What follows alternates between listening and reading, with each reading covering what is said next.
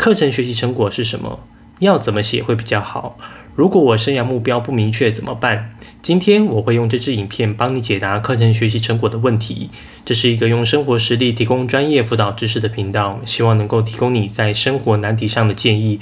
我是 Forty Seven，每周八分钟云端辅导室陪你聊聊心理事。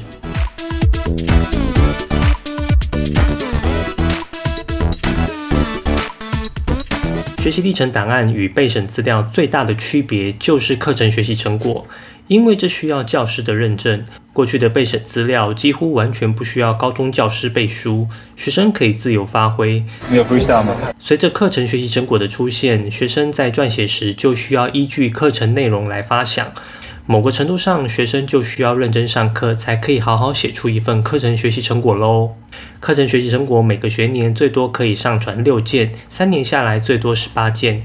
但是招联会规定每个校系最多只能看三件，所以学生在高三考完学测后，就会针对个人申请通过第一阶段的学校进行学习历程档案的勾选。如果同学所申请的校系需要看课程学习成果，就可以从这十八件资料中勾选给大学校系。课程学习成果总共分为四类，分别是书面报告、实作作品、自然与社会的探究实作。其中要看书面报告的比例最高，一共一千六百二十八个系组。但其实这四大类来说，只要你是文字党，都可以算是广义的书面报告。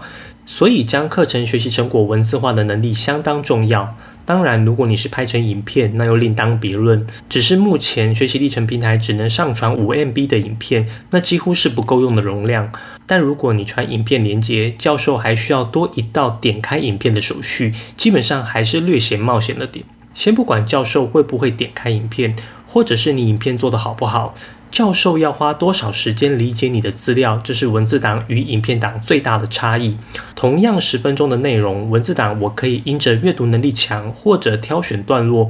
我就可以在一分钟内大致了解，但是影片就一定要等它播完我才能了解，这时间成本就落差太大了。所以建议同学还是要具备文字编辑的能力。整个学习历程平台需要学生自主上传的只有课程学习成果与多元表现，而多元表现如果在这学期没上传，可以选择其他学期进行上传没问题。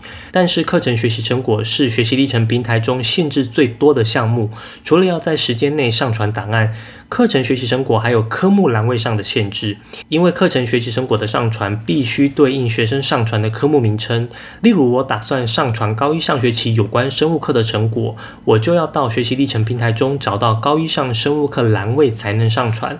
如果过了上传截止时间，高一上生物课的上传栏位就会消失，就无法顺利将这门生物课的成果上传。这样中央资料库就不会有该门课的成果报告。未来如果想申请生物相关的科系，对方又要求要看你的课程学习成果，你就可能没有东西可以勾选。知道课程学习成果的基本概念后，那要怎么写才会比较好呢？基本上我将课程学习成果分为四个层次：一、被动式学习单；二、实际作品类；三、完整课程报告；四、生活应用书面报告。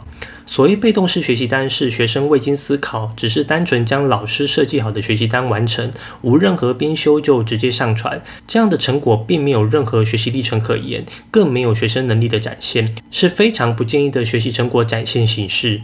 二、实际作品类是学生将成品直接上传，包括照片、画作、影音档案。例如，学生组装一台机器模型，将模型以照片或影音的方式上传学习历程平台。这样虽然可以看到学生的成果，但是缺乏历程。对教授来说，其实不好判断学生的参与程度以及学生的相关能力表现。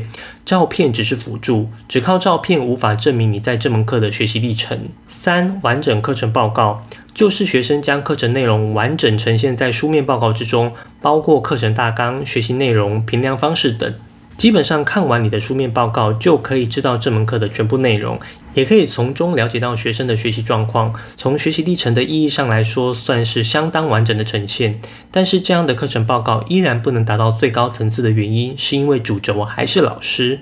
一零八课纲是以学生学习为主体，所以我们就要来谈谈最高层次的课程学习成果——生活应用书面报告。生活应用书面报告是将课程中所习得的知识与能力应用到学生生活情境之中，试图解决生活问题，让课本内的知识与生活做连结。呈现方式非常多元，包括小论文、企划书等等。从主题选定、活动计划、成果与结论等，全部都由学生主导，是能够充分展现学习历程的成果。但是我发现许多学生都会执着写小论文，或许是认为这是最好的作品呈现方式。不得不承认，小论文的架构的确能够完整呈现学生研究的学习模式，但是这毕竟是一个论文形式，其架构非常严谨，不仅要按照小论文的格式，还不能有任何的抄袭嫌疑。你知道，教授们最厉害的就是看论文，一次都是看一两百页的那种。当你选用小论文的形式呈现，就要有被高规格看待的标准，不然你的缺点很容易暴露在小论文中，被教授一眼看穿。当然，如果你的能力足够，又有指导老师的协助，用小论文的形式是相当不错的。但如果你没那么有把握，我个人认为企划书倒是不错的形式。根据课程主题，在生活中想个企划来执行，把这个企划的动机、执行方法、问题解决、成果展现、反思检讨等，以企划书的形式呈现。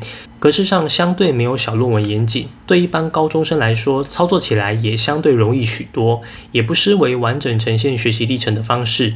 我曾经听过一个学生，因为数学课学到排列组合，就把公益彩券的机遇算给爸爸听，企图叫爸爸不要花太多钱去买公益彩券，改教爸爸做其他的理财投资。把这些生活中的情况搭配到课程中学习到的知识，问题获得解决，就是相当不错的课程学习成果。而且我相信那位同学的排列组合应该会学得非常不错。至于到底要不要跟升学挂钩，我个人的看法倒是无所谓。如果你有明确的校系目标，你当然可以先去看看他们要什么，你的课程学习成果就可以依据他们的需求去设计相关的主题成果。